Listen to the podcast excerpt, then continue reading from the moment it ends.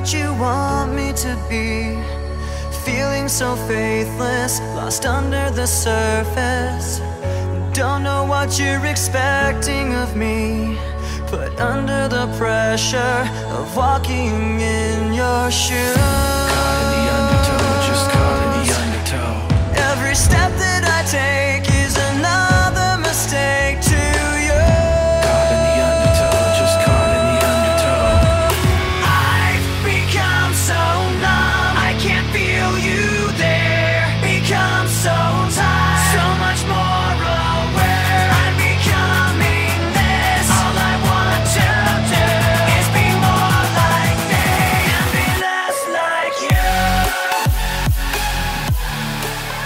welcome back to Unqualified Minds. Yeah. I'm Jeffrey Keeble, and with me is Eric Byers.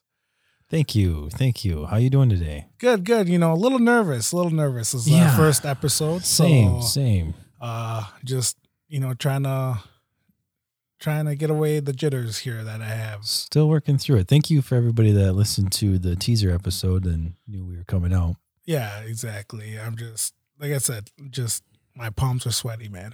You're that you know what? I think that's excitement.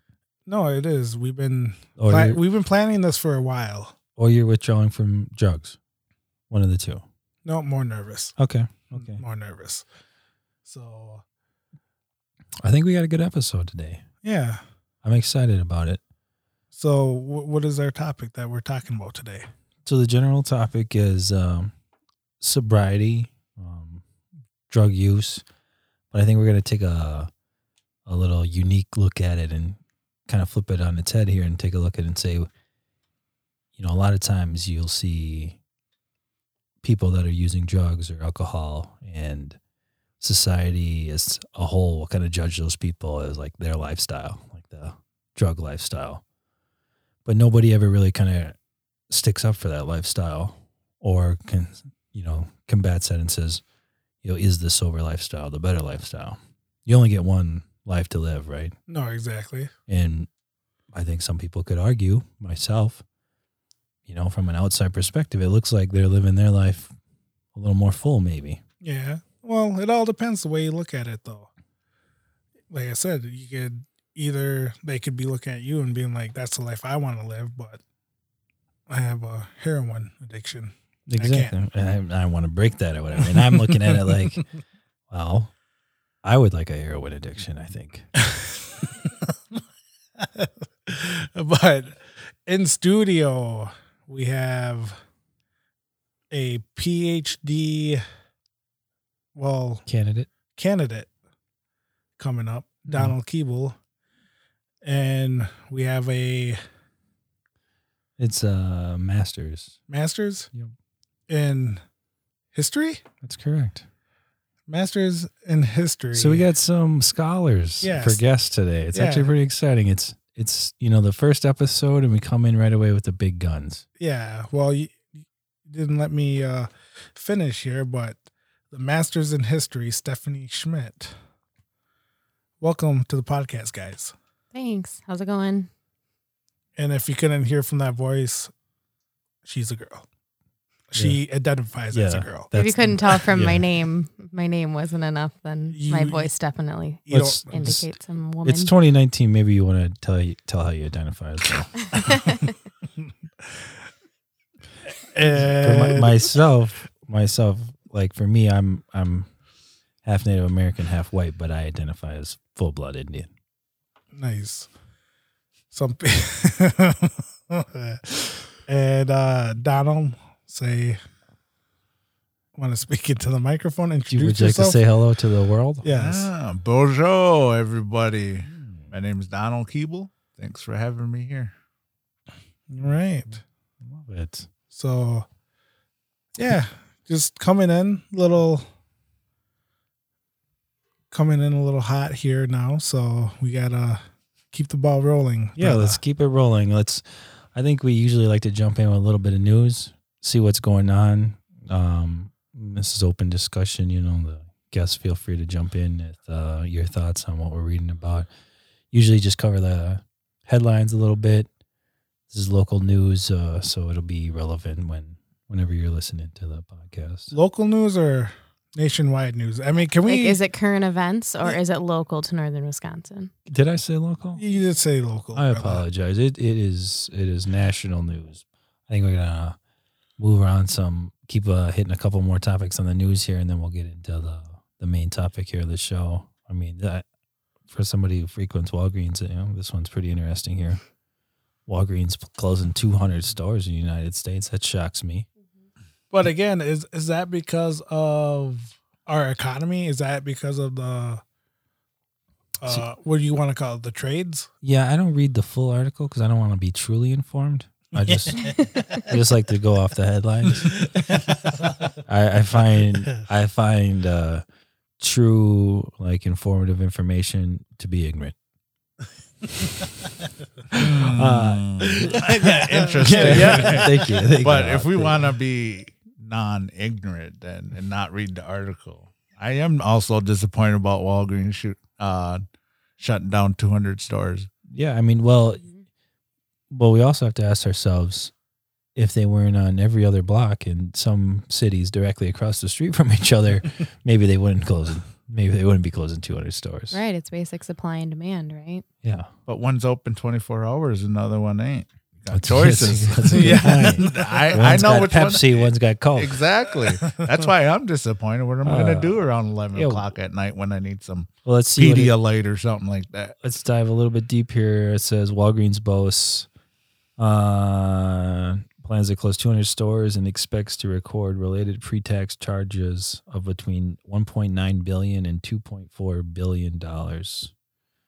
Uh, said it would close 200 stores in the United Kingdom. Oh. Oh well, see here they Thank suckered us in with the, God, high- and turns out it doesn't even matter. No. They're freaking Brits over I there. Who cares what they're doing? ah, this is the tea and crumpet Yeah, Walgreens, not the cracker and soda Walgreens from Yeah. America. And we can move on. Uh, Kardashian, no thank you. Well, stay to some more hard hitting topics. Hey, any any new tech coming out? Oh Mr. yeah, IT Sam, man? Samsung's Yeah. having their uh, uh, announcement tomorrow with all their new phones and technology that they're coming out right before Apple will. Technology. So, uh, so Wednesday, August seventh. Yep, Samsung announces all their new phones, even though most of their specs are already out on the internet. Does that include the one that like flips open and it's like a screen on both sides, like the tablet phone thing? I think they're all going to talk about all the different their laptops, their tablets, their Yeah, phones. that flip that foldable phone was supposed to launch earlier this year and that uh it uh, didn't make it to market there's uh the huge costs and some other stuff they said that kept it from getting there and breaking. Yeah. And, and, and, and it was a generalized piece of shit. That that uh, that didn't help. Uh let's see here. Apple exciting new iphone features are on the way. Apple's research and development team spends uh hits and all-time high. So they're spending a lot of money in the r&d department over there at apple. I think that's good though. You know it's like samsung google all these other companies driving that tech that's what that's why the tech race goes so fast you know? You got multiple big companies with big wallets all kind of battling for a little piece of that pie. I don't know if I'm saying the the name of that company right, but I know Apple should be lucky that the Hawaii hawaii Hawaii um i think it's hawaii uh company is banned from the United States because they got some sick ass phones. Yeah yeah i've seen their stuff that's mm. are they banned Yep, they're not. I, is that new No, it's Oh. not new. But I wasn't aware of that that's the chinese company yeah, because they believe that they are spying. oh yeah they definitely are Well, so is Apple and every other god dang thing. you'll have that Yeah. what is this here Ooh, Nazi. this? of The course you would. the 20 million dollar nazi porsche that may not be a porsche at all. 20 million Nazi Porsche. That's a Mhm. lot. That's a lot of money for a single car. Yeah, it doesn't look too uh too uh It's not very cool looking no, either, right? No, no. Well, it looks like it says it was built in 1939 and it's to go to auction for a minimum Oh. of 20, Oh. 20 million dollars. So, So, this is what happens when we don't read up. Yeah. Yeah. So it, being- it doesn't look like a modern car because Yeah. it's it's well, that's not. that's why it's the Nazi Porsche because it was built in 1939. Says it's going to be the most controversial vehicle to go to auction in years. I mean, 24 mil though. It's not bad. Or 21. 21.5 million. That'd be interesting though. Yeah, but just because it has the word Nazi in it doesn't mean it's bad. We should put it and put it down here in the lounge, man. we were just talking about putting items on here for for topics for to talk topics about. to talk about. We'd always go to the Nazi car if we don't run out of stuff. But uh but yeah, moving moving on. on on with the show. So our main topic is sobriety glorified. Yeah, exactly. That's a good question, right? Yeah, no, it is. It is. It, you know, is it glorified? You know, is being sober better than being a drunk? Well, and I think uh, you know, I, I know the guests that are in the room. I know a little bit about the background of everybody that's sitting around the table with me, and I, because I am sober and always have been, I have a clear recall of my past. So, I know about. Uh, you know, I think we're pretty diverse here on the topic. You know, we have uh, somebody that's always been sober. We have some people that are uh, what would be listed in society as you know recreational users. As far as alcohol? Yeah, well, Oh, well, okay. can we can we just can can we agree that we could just classify alcohol and drugs as just drugs because alcohol is a drug and yet because Is it This- so? Yes. it is the technical definition of a drug, alcohol fits that fits in that. because it's something that like impairs your mind. Yeah. yeah yeah Hmm. I mean it's just to what degree you know it's the same thing with you know they're legalizing marijuana So that's like say take two pills, but instead I take four. Yeah. And if I they say you only can drink two drinks, but I drink ten. Yeah. Oh, okay. It's Why- a drug. Why did you with pills go from two to four, but when I went to drinking, I went two to ten? Well, I, I know I know my, my limit. I know my limit. I know my limit. I know my limit Yeah. it's four pills ten drinks yeah, yeah. I won't I won't if go they're over going four. together cut them both in half Yeah. uh, No, yeah. I mean, I think for me, you know, I'm not a user, but you know, I I I don't really like you know put down others that are you know using recreationally overusing, you know, and that's part of the question too. Mm-hmm. What's your word for putting down? What, putting down? Yeah. like you Yeah, don't like- talk bad about them, or you don't. Yeah, well, like I don't, I, I would, I'm not necessarily like shunning them from my life, you know. Like you see, you know, you'll, oh well, Oh, you know, because that's my that's my aunt Kathy. So I don't, we don't talk to her because she's a drunk, or we don't talk to her because she, you know, is always doing meth. yeah. And she's annoying now. you know, so stuff like that. I, I don't really, you know, it's like you know, if you're, you know, if you're, I, I'm not gonna, you know, stop talking to you because you're doing drugs. Mm-hmm. If they drugs make you sickening to be around, I'll stop talking to you. You know, but if you're the same person still, or even a better person, that's fine with me. You know, if you're more entertaining to me, that's fine. There's been I've, I've stayed around people I know were drunk just because they were funny at the moment, you know, and I got to laugh at them. Mm-hmm. So, but I'm not like I'm not out on my social media, you know, these Shaming. drug addicts, and you know, we Oh. got to stop the support programs for people that use um whatever. You know, I don't I don't have the time for that. You know, plus I haven't started my drug use yet. Maybe I'm coming. Maybe I'm down the road. I don't yeah, want to put them down now when I'm coming down the pike later on. Yeah. Yeah. I don't think it's a good idea. Eric. Not for me. No. I think I'd be really good at it though. Yes, you think you'd be too good at it. Well- I think you might be joining me in some So rooms the- that I go to. See, that- see, that's the question. That's the question, Yeah. brother. Like Yeah. that's the topic here. Yeah. Like, it- Yeah. is there such thing? Like, is that wrong though? You For what? for people? Is know? it is it wrong for people to to drink? Is it wrong for people to have fun being, I guess, drunks, if you will? Yeah. And and are we, I guess, as sober people, um, I've been sober for nine months. Um, before that, seven years. So is it is it right for us to judge the person across the room getting drunk and being like, well, that guy's just a sloppy drunk? Or do we go into their shoes and say, damn, he's having the time of his life right now? And I'm over here just being all salty. exactly? Yeah, that's the question.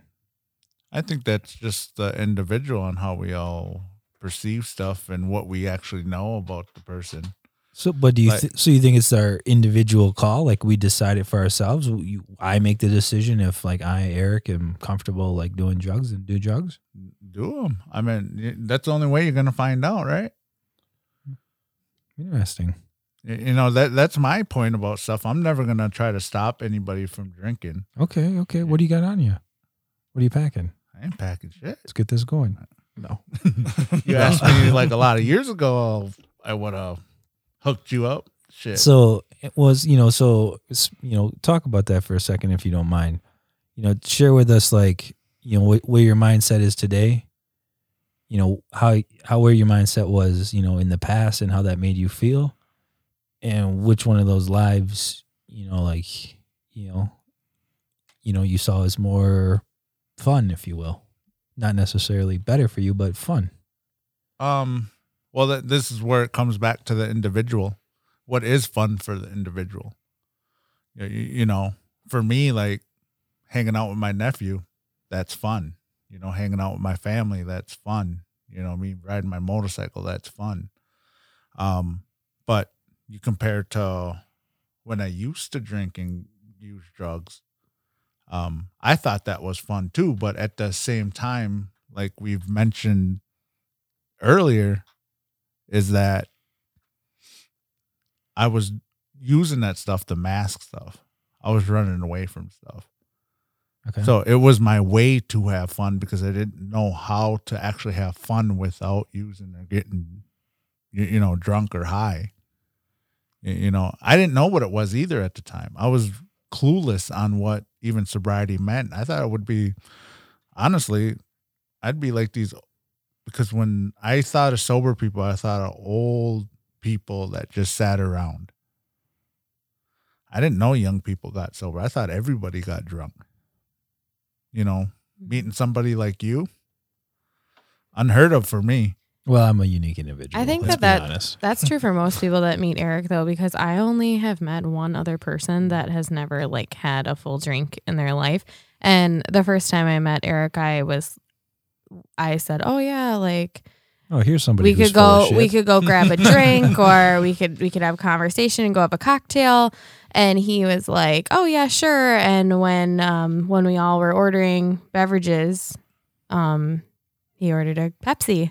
And I was like, oh, too early for you to start drinking? And he was like, I don't drink. And I was just completely blown away. And I mean, at the time, um, I was out of my undergraduate program. And um, that was when I probably drank the heaviest was uh, junior and senior year of undergraduate um, because I was, I was newly 21, 22. And then when I got into grad school, I reeled it in a little bit, but it was still, it was insane to me because I mean, everybody who I was with was constantly drinking or doing drugs or whatever.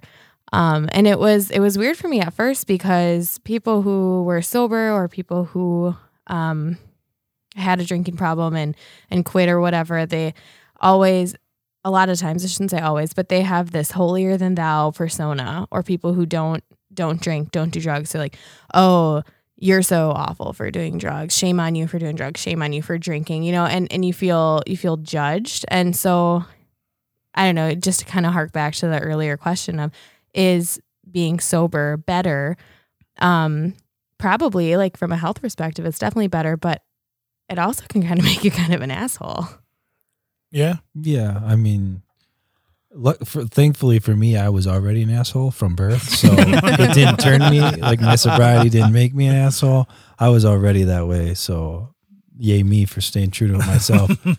uh, but you know, it's like, sure, could it be better for you health wise? You know, I think a lot of health experts, you know, if we had any like true health experts at the table, I'm sure they would say, of course, right? Like, I think the science is pretty clear on doing meth every day, right? Probably not great for you, hmm regardless of like the overdosing, just in general, the toll it would take on your body.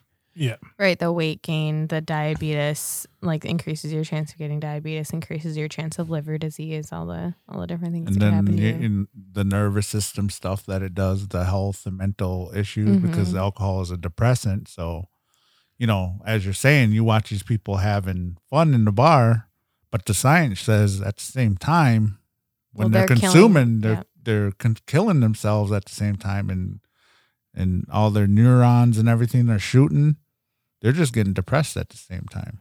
Yeah, you know what? The, you know, a lot of that science is, you know, I know, I know what a lot of the science says too about like what, you know, what like a drug use specifically, you know, even and alcohol, um, you know, one and the same, what that does to your like brain set too, and like you know the cognitive function that you have and like how smart you are.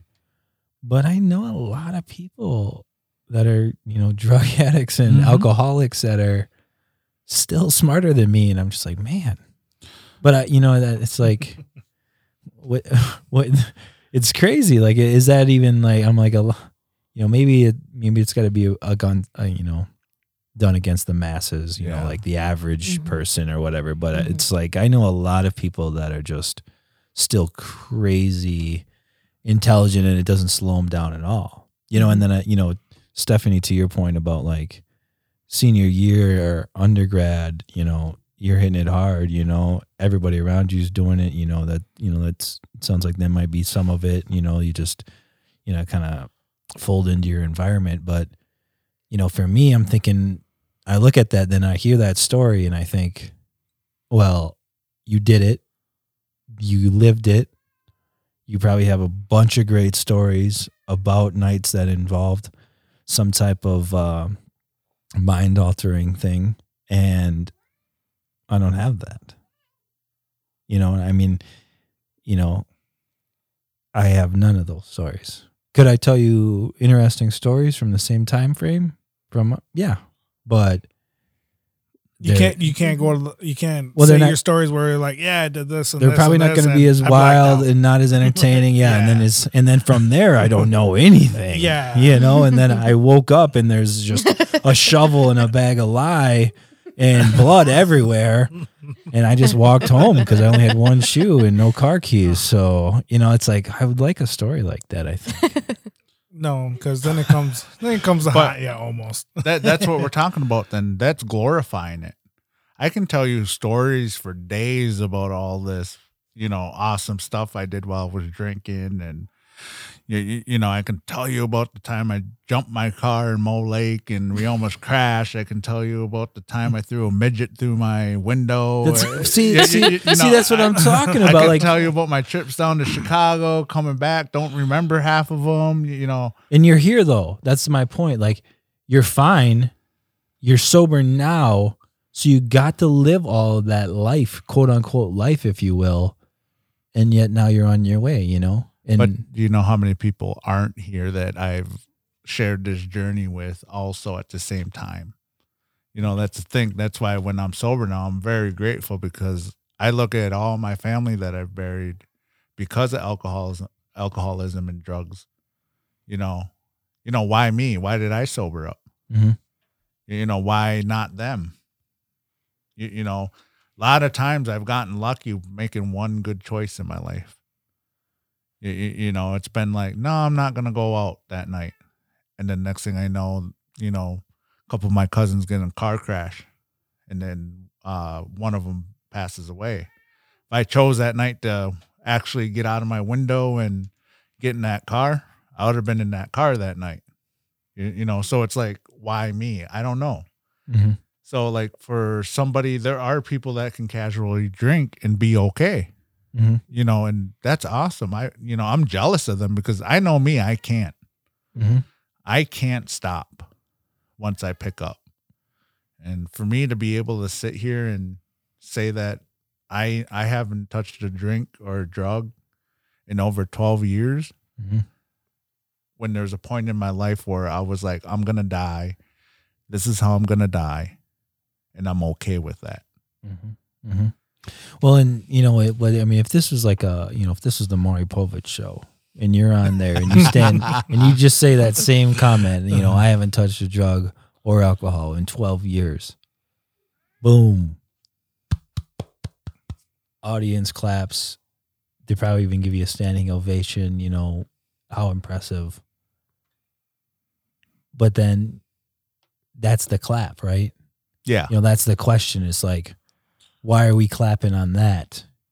You know where i'm here saying you know what if you're you know we get you before that you know we roll the clock back 15 years and you're like i've been drunk every day for the past three three years. I'm a lone ranger in the audience like woo! Let's get let's get that guy. Yeah get him a drink on me. You know like because there's that like one life to live mentality Yeah. you know And it's your life to choose. It's my your life is for your life. I think a lot of thing where you're talking about the whole the clapping thing. Yeah. Is if you honestly look at what's going on in our community right now, just in our community, not even looking outside of our community, and all the issues we have with drugs and alcohol throughout uh United States. You know, it's it's an epidemic. Well, and kind of on that subject too, like if you're if we're going to classify alcoholism and addiction as a disease, you would get the same clap for having overcome a bout with cancer or having overcome um, or having a manageable case of lupus or another disease that um, that's life threatening. You know, like I mean, you would get that same clap, like, oh, I just had my last chemo treatment, and you'd stand up and clap, clap, clap. So I mean, if we're going to categorize, if we're going to categorize, because I mean, some people consider it a disease, some people don't. So I mean, if we're if we're considering it a disease, just addiction in general, then then I think that that's probably why it's glorified. You know, it's a, it's a triumph. It's something that you overcome. But then we could spin it and look at Eric's scenario. Why does Eric get like it's probably pretty lonely, like being him, right? Like mm-hmm. I've Yeah. never drank, mm. I've never had this experience, and I don't get the clap because I didn't. He's had it in the past. yeah. right. And We got like the coach behind us to prove it. Yeah.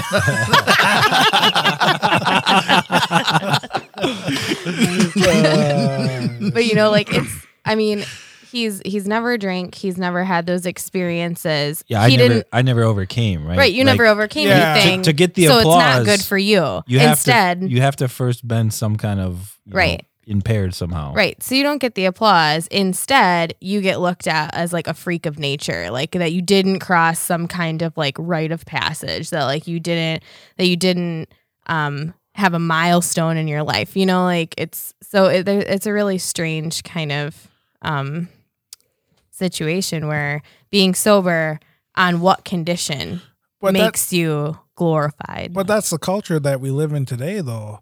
You know, throughout high school, even in high school, you know, if you didn't drink, you weren't cool. Mhm. You know, if you this guy that that's you know that's Yeah, part, part of what's fueling my argument today it's like exactly. should I have been drinking with everybody else? Would my experiences have been the same? You know, would I have met different girls? You know, would I have had different friends? Would know, you even be here? Would there you go? Yeah, but what, I, I normally don't erase Yeah. myself when I'm in my, my hypotheticals. But Typically, no, I but mean, you think about good all that, point. how one those choices can alter somebody's life so drastically. Mm-hmm. I mean, somebody like I, I know people that can have a drink, have a couple drinks, put it down, they're fine. That's me. Yeah. And That's and me. I'm the type of person that'll look at them like there goes like three really bucks is. right there that they're wasting, and I'll say I'm gonna drink that for you because that's not gonna go to waste. Hell yeah. That's my mindset. You know, Cheap. we're, we're yeah, and cheaper. I'm getting a half a drink for free. You know, but at the same Uh. time, you know, I respect people that that could do. I'm jealous of them, but I know for myself, and I only speak on myself on what I know drugs and alcohol did to me. Mhm. Mhm. You, you know, and I do look up to you a lot because you did I'm a tall- withstand that peer pressure man. f- from from high school. Yeah, I mean, no, seriously, I wasn't strong enough, or whatever you want to call it, or whatever it was, to say no to my friends because I wanted to fit in so bad that I did whatever I needed Yep. to do, and I did it. You, you know, like I said, I could be that hard nosed gangster kid. I can go drink with the preppy kids and that preppy. Mhm. I can, you, you know, hang with the emo kids and be emo with them. Mhm. you, you know, I was such a great. and be. I can I can hang with you guys and just be depressed. Yeah, I'll It's like you hang my hair over my eye. You know, seriously though, you, you know, I can. I had all these masks growing up that I can be whoever you, you wanted me to be. Well, and that's and if the way. I met you, I could be sober too and act like I was sober. But then I'd Mhm. most likely be out after hours after I get done hanging out with you. Yeah. But Yep. Yep. I think a lot of those experiences, like from high school and like fitting in and like feeling the need to drink um, in order to be part of like a social group. I think a lot of that kind of translates into college too, because I mean, if you weren't, if you're a 21, 22 year old girl and you're not out letting people do body shots off you, then you're not sexy. If you're not drinking, then you might as well be doing LARPing with the geeks out in the field, like dressing in capes and like ha- carrying swords around campus. So, like, I mean, if you're not out at the bars, you're a straight up live action role play person, li- right? Yeah. I Like, was say live for those that aren't cool. Yeah, yeah, yeah. For those who don't know what LARPing is, so right, like I mean, you're and like I I was in a unique position in in my undergraduate degree because I was I was a tutor. So I was like a respected member of the campus, yet I never missed dollar bottles at partners or I never I never missed going out to the clubs. I never missed going to Milwaukee with my friends and just like getting hog wild and going home with a bouncer that asked me to marry him for a cough drop. Like there is some serious shit that went on. Um but I think I would have rather been all of those things I just said than be like a LARPing loser, quote unquote. yeah, Yeah. but that's what Well- society. Well, brings you know, think That's about what- think about one of the things she said too. You know, dollar bottles. Like on that night, it's fiscally irresponsible to drink soda over beer. Well, soda's free if you're a DD. Well, FYI. most of the time, I should start announcing that because I've spent hundreds of dollars on soda in the bar to Oh, just dude, hang out yeah. with my friends. yeah, that's basically what I do when I go to the bar now. I'm like, hey, I'm their DD. Or or my night's even more expensive because I'm just drinking like Red Bull or something at Yeah. four dollars a can. eight ounce, eight ounce can.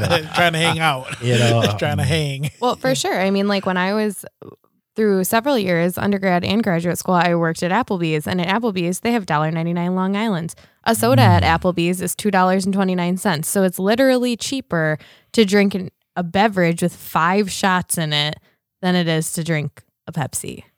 You know, so like I mean, of course the of course the college kids are going to do it. One, they're on a budget, Mhm. and two, their whole intent of going out is to get drunk. You know, like so it's just alcohol is accessible and it's and it's relatively cheap.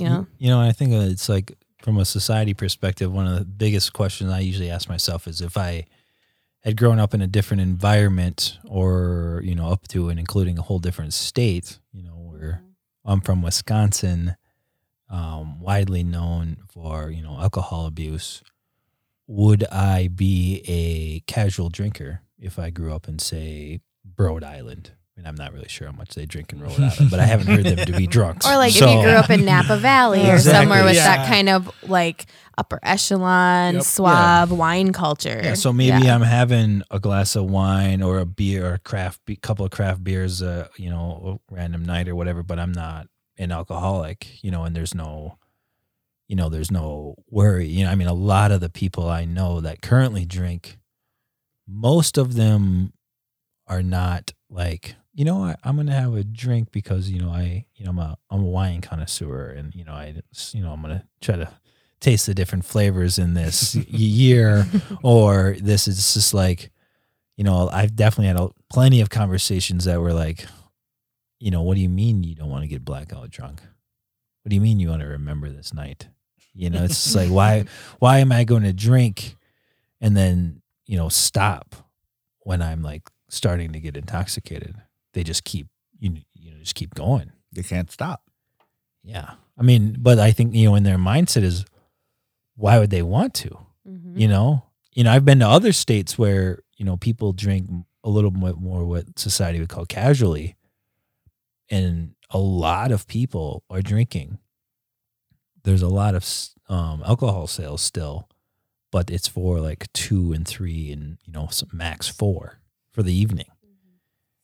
You know, there's a lot of alcohol sales where I'm from that are like 12 to 15 a person for an evening Mhm.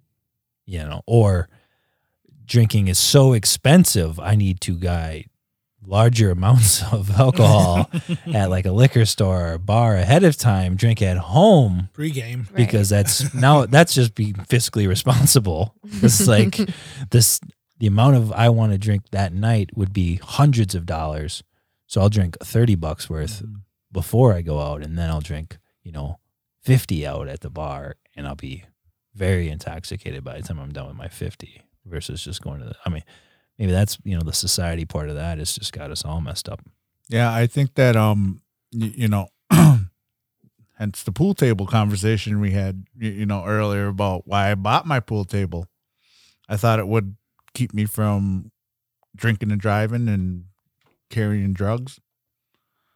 Like I told you, all it did was help me pregame before the bar, go to the bar, and then come back from the bar and have a place to go continue to drink. You know, so it was like Mhm. it, it was it didn't work for me. But I also think like uh you know, for me, like people like if I'm gonna go out and drink, I'm gonna get drunk. Because I have a personality, I have this addictive personality where if I'm gonna put ten bucks towards towards something, I'm just gonna go all in because if I don't get drunk and I only spend ten bucks and come back from the bar, that's a wasted ten bucks for me. Mhm. You know, Mhm. I'd rather throw a hundred bucks and make sure I it, it was a good investment and I got something out of it. Right. It's like Yep. buying the fast passes at Disney World. You know, you spend the extra $75 so you can go on as many rides as you want instead of spending only a $100 and only getting to go on two rides. Then you feel your whole Disney experience was screwed up and you feel cheated after you're done. No, I get that. I like I am on this like I am in the in the group that has a couple and then goes to sleep. I'm not saying like I mean obviously from my stories from earlier I'm not saying that I've never been trash and I've never just kept drinking when I definitely should not have. But now I'm definitely more of a casual drinker, having a couple. And actually, I've only had one in the past two months or so. So, I mean, it's been pretty, pretty good. Um, but like, And the, But- but so the question would then That, that be would be question. that would then the question would be and how was those last two months compared to before that where you would have obviously had more than one I don't miss it. Um, like I guess that I mean, really no change. You know, I mean, like I do have fun when I drink with my friends, but I I also have fun doing other stuff, going out on the lake and hanging Going out with my auctions. family, going to auctions. Yeah, but um, yeah, there's been like no So- noticeable change. I mean, I mean, so that you know, an easy argument to make. I think it'd be a hard argument to be like, you know, what the drug addict or the alcoholic is the lifestyle. But I think there would be an easy argument, and I'm not even living this lifestyle, but I could definitely make an argument that would sit, say the casual drinker Mhm. and or casual drug user is living the best life out of all of them. I would probably agree with that too. Um, well, they I- get the best of both worlds. Right. They're not they're not judged by one camp, but they're not but they're not lumped into the other camp of the of the degenerates either, you Yeah. know. Well, if if you know take the you know take take the the ex drug addict or the ex alcoholic, right? People that were down that road and now are not. If we ignore the fact of like the uncertainty of the, the death that could have been caused, couldn't you also argue that like those people had it better as well? Like you got to live all that life doing all of those things and then you know find your way back you know You know, I don't say that, you know, to offend anybody that, you know, had gone through that experience, you know, like yourselves, you know, in the room. But for me, I look at it, I'm like, well, that's, it's just a little like, That's the car jump I never took. yeah, That's the midget throwing through the window I never got to exactly. I mean, I still did that Yeah. sober, but it was just a little less funny than everybody else that was drunk in the room. Yeah, it might not even been that funny. It was just Yeah. my perception when I was all tore up. You, Yeah. you know. Sm- let's well, one thing we can all agree on is small people flying through the air is funny. Yeah. but at the same time, I think um, I think where a lot of your your, your stuff's coming from, Eric, is that most of the people that your close friends right now that you hang out with all were alcoholics or drug addicts at one time. So you only have their perception of Well, I do. they had this life and then now they're sober. Whereas if you take uh, Stephanie's story, there are casual drinkers out there. Mhm. You, you know, Mhm. they really are. They're out there. There's a ton of them. I know even like a lot of hard drinkers that all of a sudden just it's over.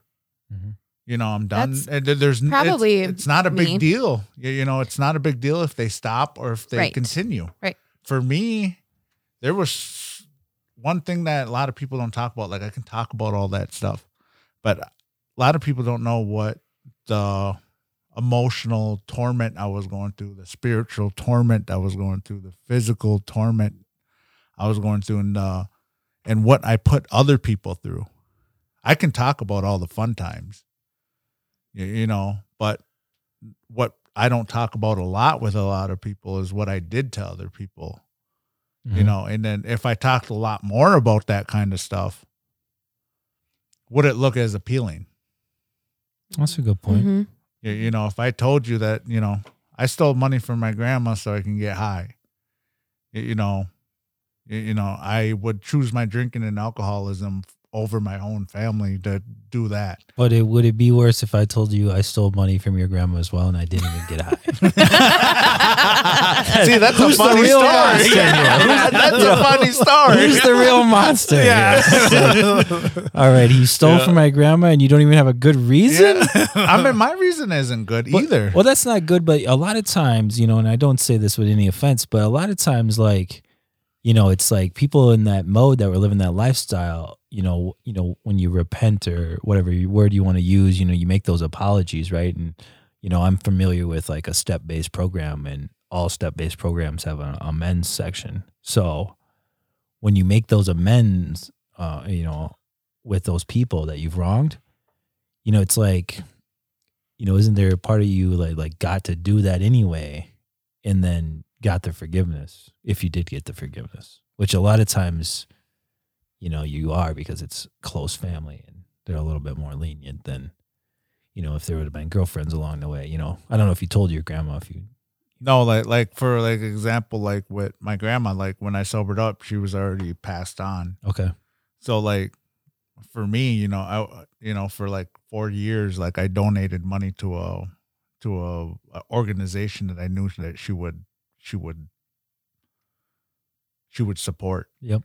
So that was my like amends to her since Okay. I couldn't make it physically to her, and then that's what I would do. Some people didn't take my amends, you know, but I I don't think of it too much as making amends or asking for forgiveness because I'm going in there and asking them how I can make things right. Mhm. You know, it's not just say, "Hey, bro, you, you know, I stole money from you. We good?" hmm I'm going in there like, you know, like, hey, I'm sober and I'm good and I, I'm changing my life and everything. Now I'm going in there like, what can I do to make it right with us? Yeah, yeah. You, you know, and sometimes that person will be like, there's nothing you can do to make it right with me. And I gotta, it's all right. You know, it's something I gotta live with now. Okay.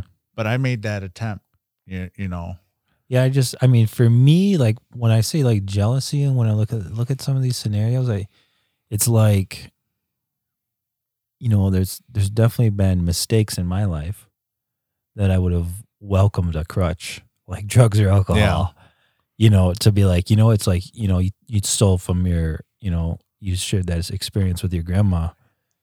I, I, please, please, if I had anything to blame on, so if you to believe some of the stuff I've done stone cold sober, you'd look at me like I'm just Adolf, just awful. I mean, it's just like, yeah, I'm not even, I'm not brave enough to even go out on a limb to share some Yeah. of them right now because I've already identified as the sober one. So if I could have been like, you know what, you know, it's the methamphetamines. You know, that's why, that's why I did it. I, I've done some stuff sober that I and I've apologized for. You know, it's it's a lot more difficult, but that's who mm-hmm. I am as a person now. That's who I want to be as a person. It is diff- more difficult. Though, It is. Right? It is. So yeah. because you thought like it's like you know when you're you know when you have that substance or that that thing, you kind of like lean on that as the not so much excuse. but it but it is. It's kind of like what your glorifying thing is about. It's It- not, yeah, it's not necessarily an excuse. It just kind of like absolves you of your responsibility. Yeah, so if know? you go Like, to the bar and all of a sudden you have a wife or girlfriend at home and you're like, well, no, I, I'm just gonna go with this girl to home, and then you go home and tell your wife or your wife or girlfriend finds out, and all of a sudden you're just like, I was drunk, honey. Yeah, and you've hear, you've heard that story a lot, Exactly, right? I've heard that story, and I was like, well, I could have. I mean, I've been young before. I could have used that story. But That the would've been catch is helpful. change. That's the big catch when you go in and you're honestly and asking somebody like, "Hey, how can I make this right again?" It's about like, what am I going to do after that to change that behavior? You know, because when I used when I was out there, I used to say, "I'm sorry, I'm sorry, I'm sorry." You know, my bad, my bad. And even today I still say that. You know, I'm sorry, I'm sorry, my bad. But if I get around the right people that call me out on my shit, you know, they're going to say, "What are you going to do to quit saying sorry to me?" Mm-hmm. You, you know, that's what it's about is what are you going to do to change for the better, not just for you, but for the people around you also. You know, I can continue to hurt people and sober, drunk, whatever, and be okay with it. But who am I comfortable with at the end of the day? Mm-hmm. Mm-hmm. Well, the same here. I mean, I can hurt people totally sober. I mean, it's pretty easy because I'm not them. Yeah. Yeah. B- But don't get me wrong, it was an excuse though. mhm. Yeah. You know, don't get me wrong. It was easier because when I'm actually getting sober, all people remember me is those years of me not being there, me years of them, years of me not uh, ripping them off, everything. You know, just the mental and physical and spiritual torture I gave like my own family. Mm-hmm. And then for me to be like, I'm sober like a year now and I'm going up to them and saying, Hey, I'm sorry. You know, what can I do to make this right with you guys? You know, they're happy because they see a different person standing in front of them. Mm-hmm. So yeah, it is like it does it does kind of relieve what I actually did. But at the same time, they're seeing a totally different human being than what was when I was drinking and getting high. Because I was manipulative, I was an asshole. I did whatever I had to do to get my next drunk or high. And now they're seeing a person that's like, hey, I'm sorry. What can I do to make it right? You know, I want to be your son again.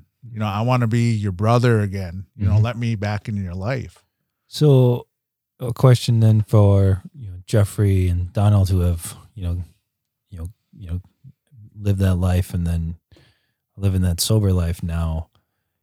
Do you think that those relationships with people that have known you in both are more difficult or easier than relationships that like you have with me, where I've only known you both as sober individuals? I have, I have no memories to recall of you doing anything bad to me whatsoever because you, you were never, you know, you know, you were never intoxicated since I've known either one of you. So you're saying I'm a good person to you, right? Well, you're out on a, you're out on a little bit of a limb there. I, I'd come back. I'd come back to the safety there a little bit more than that. I wasn't so bold as to say that, but you've definitely never, you know, wronged me related to anything. So, you know, and you know when I, you know, when I, you know, if, you know, if you pulled me and you pulled somebody that's known you for twenty years, you know, you would have had, you know, so that twenty year person would have known you during two different times of your life. You know, two different, you know, mindsets and stages is the relationship with the 20 year person easier or is the relationship with me easier because I only known you in your quote better self? I, I think it's about the same because um like I can like people know me that like there's a lot of people that know me when I used to drink and those people I don't really hang out with too much today. You know, I still love them, I still care for them just that they continue that lifestyle and I don't really have nothing in common with them anymore. But, you know, they're still my bros today. You know, I still go up to them, hang out with them like you, know, like I'm probably gonna go fishing with a couple of them in a couple days. Mhm. You know, but it's some people that I just don't. You know, we don't have that same mentality anymore. You know, I don't get high anymore. I don't drink anymore. You, know, but the people that are sober in my life that knew me from then and before, I'm really close with Okay. and I wouldn't call it it easier relationship. It was a better relationship than what it was before. Okay. You, you know, you with you, it's an easy relationship with you. You, know, Well, every anybody who interacts with me has got it made. So I, I'm taking a ton of weight off in most of the relationships with me. I just I'm a all around fantastic person. So other than that, the same thing for you, Jeffrey. You feel the same way? Like Uh, it was tough, you know, watching, I guess, well, not even watching because uh, me and Donald are five years apart.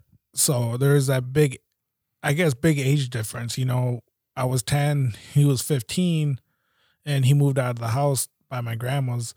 And it was, I guess, never got to see him at school anyways. So it was a big difference where I really didn't notice. But then I guess as I got older, then I realized like why he never lived with us. You know, it was always like your brother's in trouble, your brother's doing this, your brother's bad. But then I got all that kickback from his um mistakes, if you will. So it was always like Jeffrey, because your brother's going off doing all this, this is what we're gonna do to you. So we're gonna put more rules on you. You're gonna basically. I didn't have an older brother, in a sense. Mhm. You know, I was the older brother to Lyle and Presley. You know, Donald wasn't there. Mhm. You know, um, so when the last straw of before he got before he took this uh road, this red road, if you will, you know, if you would have asked me at that time, I would have told him that he could die and I wouldn't care. Cause that was our relationship. You know, we had no relationship. I didn't have a brother. All I seen was this guy that was causing me, Lyle, and Presley heartache and seeing my parents and my grandparents and family members going through all this turmoil because of him. So time went by and it was always the same thing. I'm gonna get sober, I'm gonna go to treatment, blah blah blah, come back, uses, you know, it's all I've seen for like the last five years. You know, so when he finally took the, this last stand, you know, to finally commit to it, it was still hard to hang out with them because it was like, to me, I was just like, oh shit, and you know, my brother's a big old drug addict. Mhm. so it wasn't I never glorified it. You know, I never never wanted to go down that route. But when I started changing my mind about maybe even thinking about a relationship with him is when he decided to actually take it serious and move away from here, from this community to better himself at a different community. Yeah. And happened, I lived in Florida. He moved to Florida and at a halfway house. And that's how we began our relationship when I was 18, 19 years old. You know, so um it was cool to see him go through that because then he took it serious. You know, that's when you knew that's when I knew like I- can hang out with him. You know, my my parents are aren't keeping me away from him in a sense. You know, I could just go out and hang out with him and Mhm. it was really weird because I didn't know how to act around him. Mhm. you know, Because you kind of had to get reacquainted. yeah, but then we had to do it like almost like a prison. You know, I only had I had to drive three hours down south to only visit him for two hours, and then I would have to drive three hours back.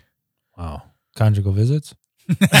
almost like that. You know, I got the. You know, I had to pick them up. I had to pick them up. or just and- the hand on the glass. Yeah, yeah, yeah.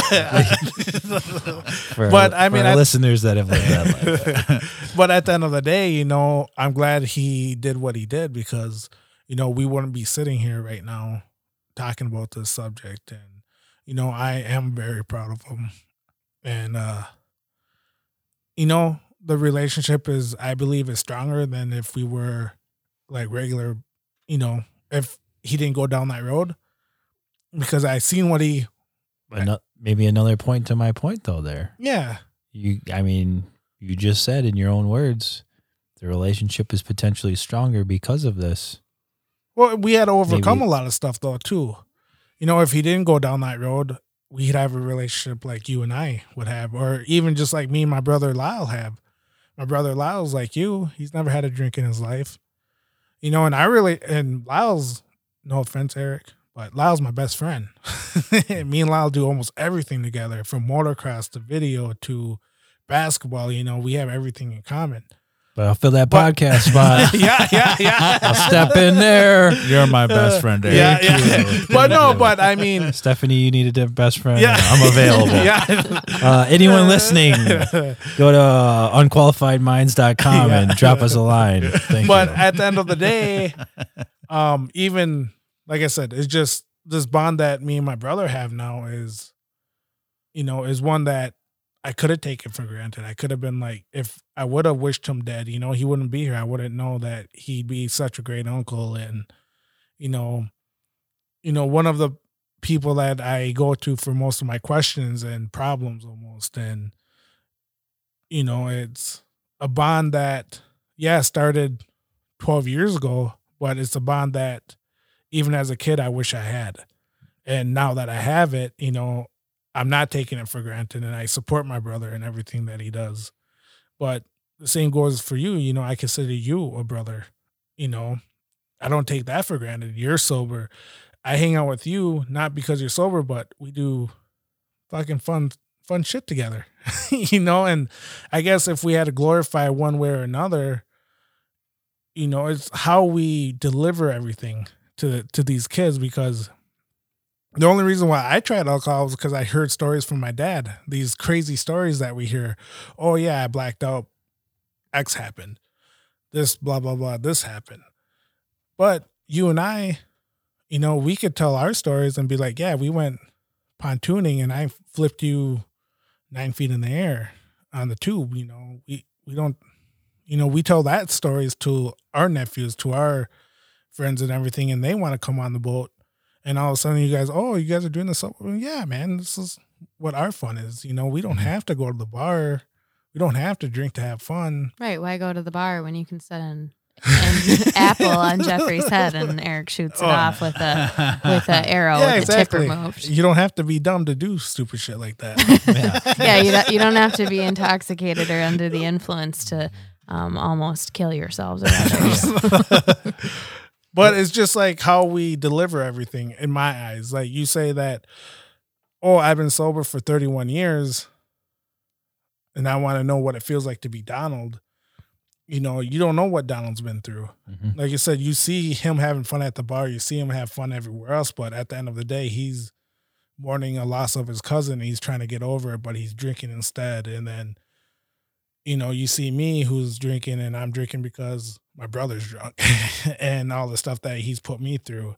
And then you see Stephanie drinking, but Stephanie is going through school and has all these exams and everything, and she's just stressed out, you know. But at the end of the day, you see us and we're just not living a bad life or anything, but it's just you see us having fun, but depressed, you know, Mhm. that depressant, Mhm. you know. But when we see you, maybe that's what we want to be. Because even though you show your, you may not show your feelings or whatever, but at the end of the day, you know, you're, it's like, this is who you are. You're, you know, you're a fun guy. You're an asshole. You're, you know, you're, you're awesome to be around with. You're a good friend. You know, all this other stuff. You're funny, you know, and then The floor is yours. Keep going. yeah. So, going. but no, no one's gonna interrupt you here. You but I'm just floor. saying that we don't tell kids like all these good stuff. You know, you could tell Donna could say his story, and then all of a sudden it stops about when he gets sober. He doesn't tell you that he's been across America on his on his bike. He doesn't tell you that he does a crazy horse bike ride in South Dakota. He doesn't tell you that he's going for his PhD. And, and were you going for your PhD again? Indigenous education. Yes, indigenous education. He's gonna be a fucking doctor. You know, you're smart.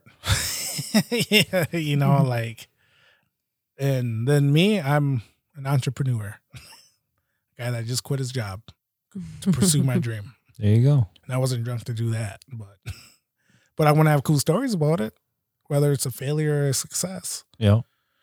What do you think about like the, you know, the friend component? Donald kind of touched on it a little bit. Like, you know, it's like you had that life and now you got some different friends. Um, like what, you know, Stephanie, you- do you feel like, do you adjust your like phone call to the friend based on, you know, what the activity is? Like, oh, it's Mhm. like, uh, you know, this is like more of a sober type of event. I'm going to call Mhm. these people, you know, or this is a, you know, this is a, I'm gonna get wild tonight kind of thing. I'm gonna call these people because you know they're into that. Yeah, definitely. I mean, Donald talked a little bit earlier about how some of those friends he doesn't um, keep in touch with so much, not because he doesn't like those people, but because they don't have anything in common anymore.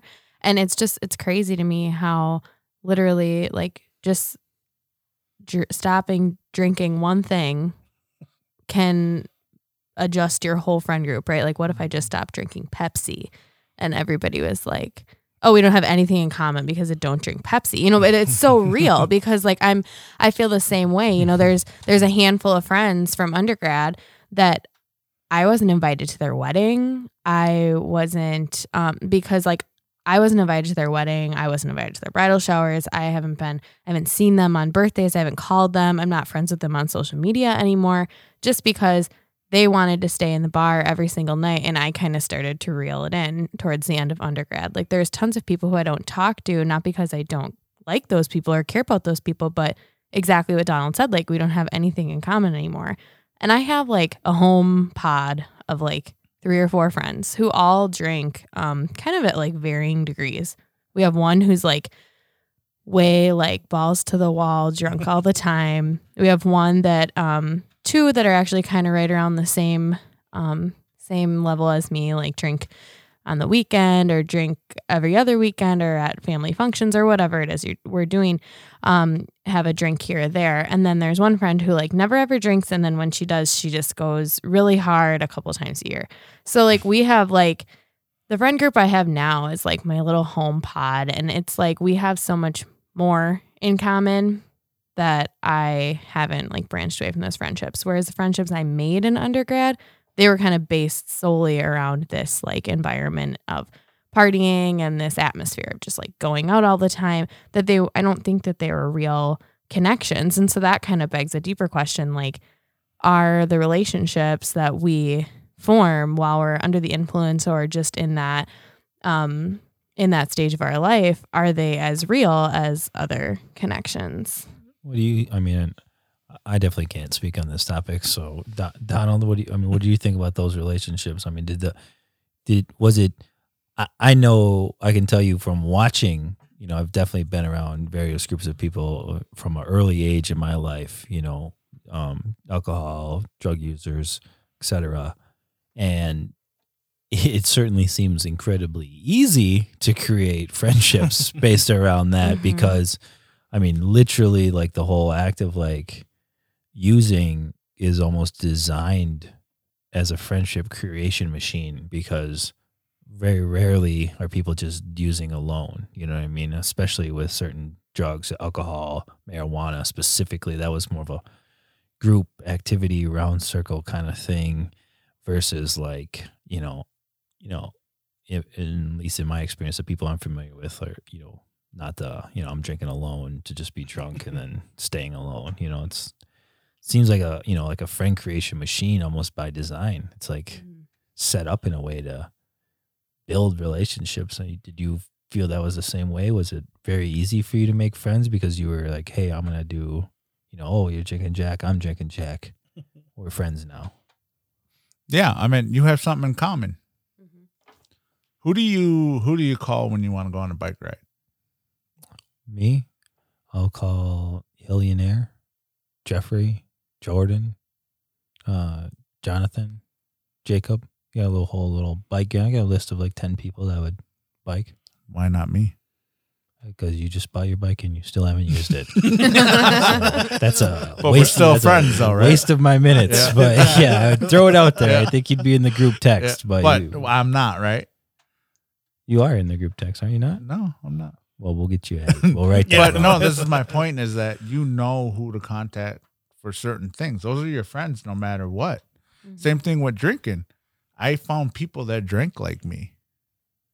You, you you know, I wouldn't drink with Stephanie because she wouldn't want to get as drunk as I did. Uh huh. And I would just probably talk shit to her anyways. Come and, on, and, lightweight. and the same thing with today. You know, I got a bunch of friends. I, I'm not going to call Jeffrey when I want to go on a motorcycle ride.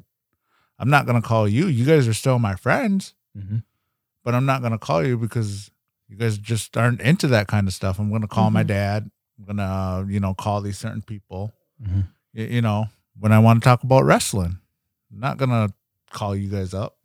But if I want to talk about just just shoot the shit, play pickleball or hmm or ask questions or you you know go on the lake or something like that i'm going to call you guys because that's what we all have in common mm-hmm. That makes sense. Like, and it kind of fosters that relationship right from the get go, though, right? Yeah. It's like I'm in the bar, you're in the bar, therefore I know we have that in common, and you could spark up a conversation.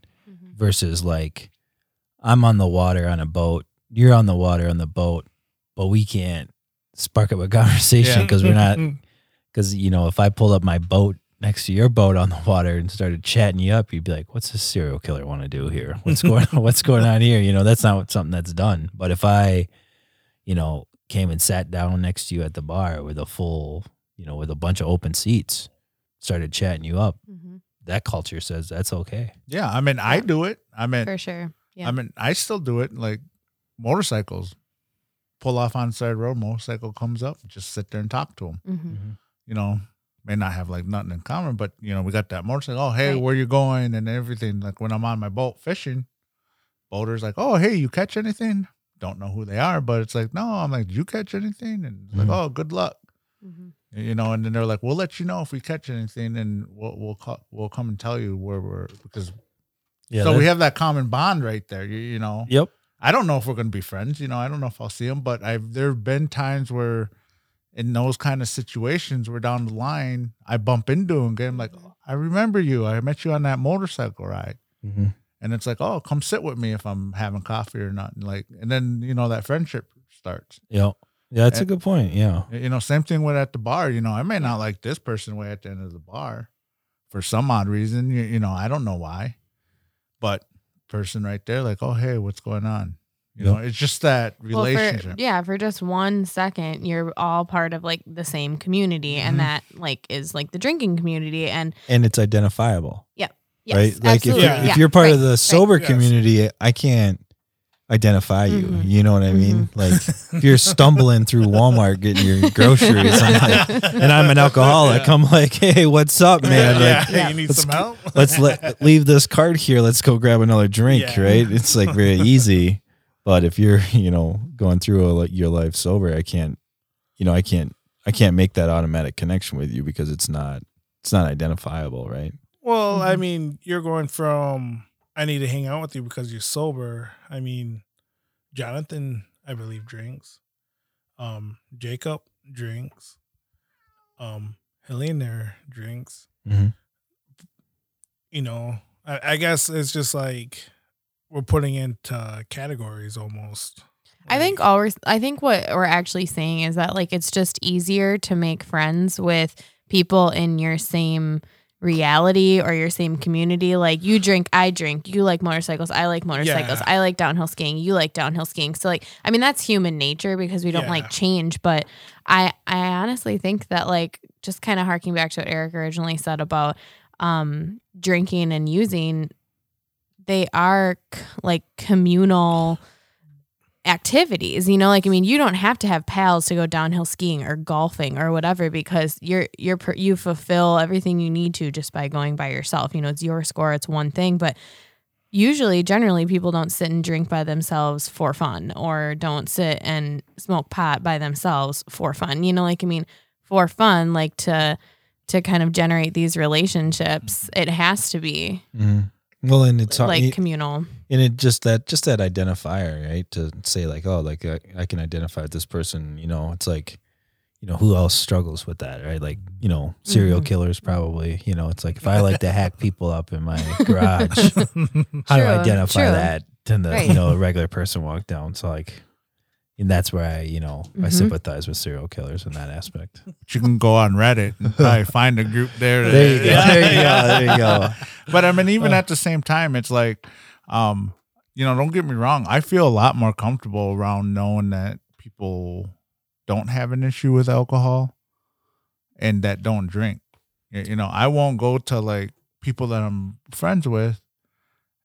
I probably won't go to their house because I try to keep myself out of certain situations that could happen. Uh-huh. And that's my personal decision to do that. I do it. I know what you mean. I kind Yeah. of know where you're coming from. I do a similar thing where I like I just stay away from redheads completely. it's just like I don't want to be around those types of individuals. Yeah. So it's like, yeah, you know, they make me feel that kind of way. And the same thing with going to the bar. Like, yeah, you know, I've had my phases where I've went to the bar sober, but at the same time, it's, you, you know, I know that what the possibilities are if I walk into that bar.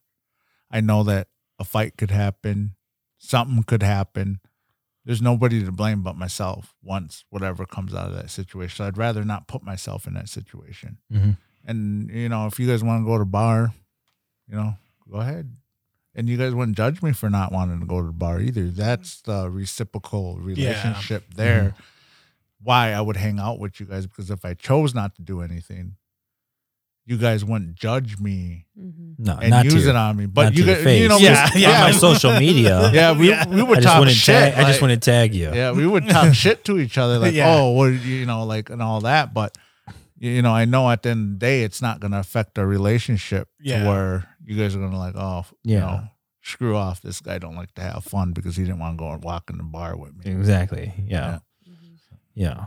Well, I think we had a really good discussion today, and honestly, like, Yeah. Yeah, I, I still think, uh, you know, based off what everybody is saying, I, you know, I think it kind of is a little bit up to the person a little bit, you know, Yes. could kind of say like, I'm living my best life, and my best life is being a heroin addict.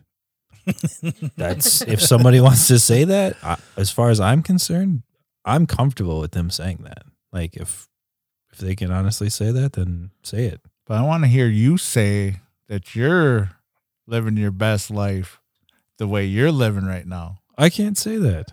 I don't know that. I don't think. Uh, you know, it's like the you know the heroin addict who says I'm living my best life being a heroin addict is at a better position in their life than I am right now because I don't. I'm not sure. Do you, know? feel like you're unqualified to say that because you haven't lived any other life? Oh, nice callback to the podcast. Like, name. is, Thank you. Yeah, She's thank- on we're fire. close. Yeah. There's a reason these guests are in audience. Yeah. but yeah, I think that's the biggest thing that you have right now because you don't know. And as Stephanie said, you are unqualified to. Yeah, I think that's you know that's part of the that's like the argument. It's like it's like I think the people that would be more qualified would be those people that have lived a life like Donald or Jeffrey. yeah, I think so too. Because right We're- now you're basically like the old white guy who lives next door who says, I hate black people, but has never met a black person. Exactly. Yeah, it's you like know? you're you're walking the middle of like the bell curve. Yeah. You know, on normal. These guys used to be on the far end of the bell curve and come uh to the other side of the, you know, line. I've only been on the one side of the line. Like, like you're over where I am now. But you used to be on the very opposite end of the spectrum, right? Like No, I think that's where we're where, where you're trying to put it. It's like this and like this. Yep. Your life is your life. You, you know what I mean? It's like you're kind of envious of my life. I'm envious of your life. There's people that are envious of your life too.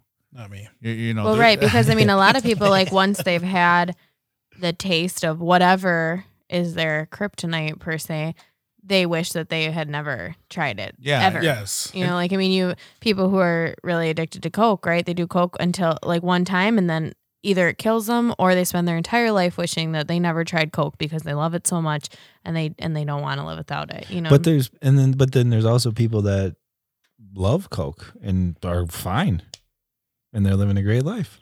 but you're making that assumption that they are. Well, yeah. I mean, I'm making that. A, I'm uh, on a limb there, like a little bit, making that Yeah. assumption. But I'm I'm certain we could find people that are, you know, you know. There's like, you know, a lot of times you'll see like, you know, that like uh, after somebody passed away or whatever, it'd be like, uh, or they're not around anymore. And it's like, you know, the, you know, drugs ruin their life or whatever. It's like, well, I think I personally know some people that use drugs, but I definitely wouldn't say they've ruined their life in any capacity. They have jobs, well paid, you know, they have children, seem to be good parents, well, and then you have people too get that, totally high. that they pass away from something not drug related and they were known as a party animal and everybody said they lived life to the fullest they lived their best life they were so fun to be around you know i mean so there's there's that scenario too so Mm-hmm. i mean what what is the middle ground you know like Yep. I don't think then- there is, honestly. Yeah. So I think it yeah, always. I mean, if I pass away though, and you're giving the eulogy, you're like, well, he lived life to the minimalist. Uh, you know, he he was the epitome of mediocrity he strived he strived for the bare minimum in any uh, any uh, scenario. No, honestly, if it was like me, like giving a speech about you, it, it would be honestly a speech that, man, you know, I I wish I would have known the life that Eric lived because he didn't go through a lot of the hardships I did. You, know, he didn't have to. He doesn't have the record I do. He don't have to work as hard as I do because of the choices I made of what drugs and alcohol were involved in my life you know, going to a job interview and not even getting a job interview because because all they do is take one look at my record. Uh-huh. You, you know, where you you got a good chance. You you know, I envy people like that. Yeah. You know, but at the same time, it's like it's your life, and you, know, Yeah. I I'm grateful for my life though. That's the thing is like where I want to be like you. That's when I have to start worrying because I have to start being grateful for the life that I I have right now Yes. Mm-hmm. you know, I appreciate everything. There is no line that, oh, you live this way or you live this way. This is everybody's life is all over the place. There's stuff that you're going to go through that I'll never go through. And there's going to be stuff, you know, vice versa. Same thing with Stephanie. Y- y- You, know, I'm not going to wish for some things that Stephanie goes through. Why is it just alcohol and drinking? Mhm.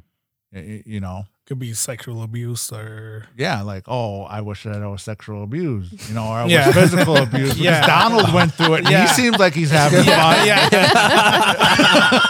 he just got his Yeah. ass whooped. He looks happy right now. Yeah. if only i was raped everything would be so Yeah, much exactly. better Yes. that's, the, that's the title of my new uh, my new memoir is coming out. So it's it's it's all that. Like, why is it? Why do why do like your your question here? Why? What's the obsession with just alcohol and drugs?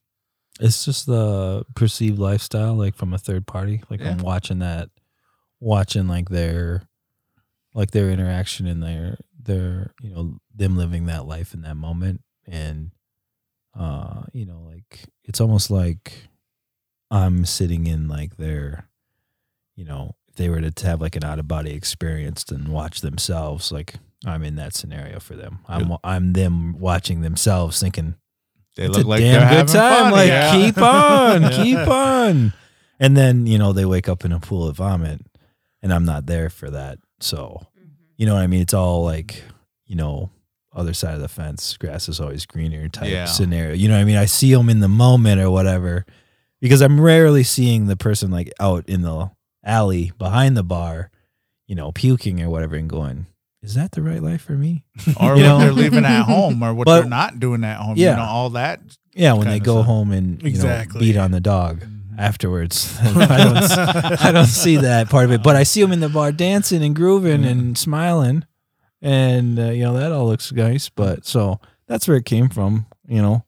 And I appreciate, um, and I know I speak for Jeffrey too when I say that uh, we appreciate the guests that are in uh, attendance today. I mean, hon- Yes. honestly, it was a really good discussion. I think. Mm-hmm. Really good. So Really much good. for 15 minutes, huh? Yeah, yeah. No, Yeah. this, this even ran, at it. This, this ran a little long, and um, if you're still still here listening, uh, we'd like you to email us. You know, what do you think about our discussion? You know, or if you have other topics in the near future, or who would you want on, and all this other stuff at unqualified minds at gmail.com. But, you know, stay tuned. You know, follow us, look at our website at unqualifiedminds.com. And uh yeah, again, thanks Stephanie, Donald, you know, Thank you guys. you know, thanks for coming in and and doing this hard topic cuz at the end of the day we didn't come to a conclusion, Mhm, mhm. just Eric's Mhm. obsession. Yeah, which reminds me, today's podcast sponsored by Svedka Vodka. No. Uh, uh, all right. Peace.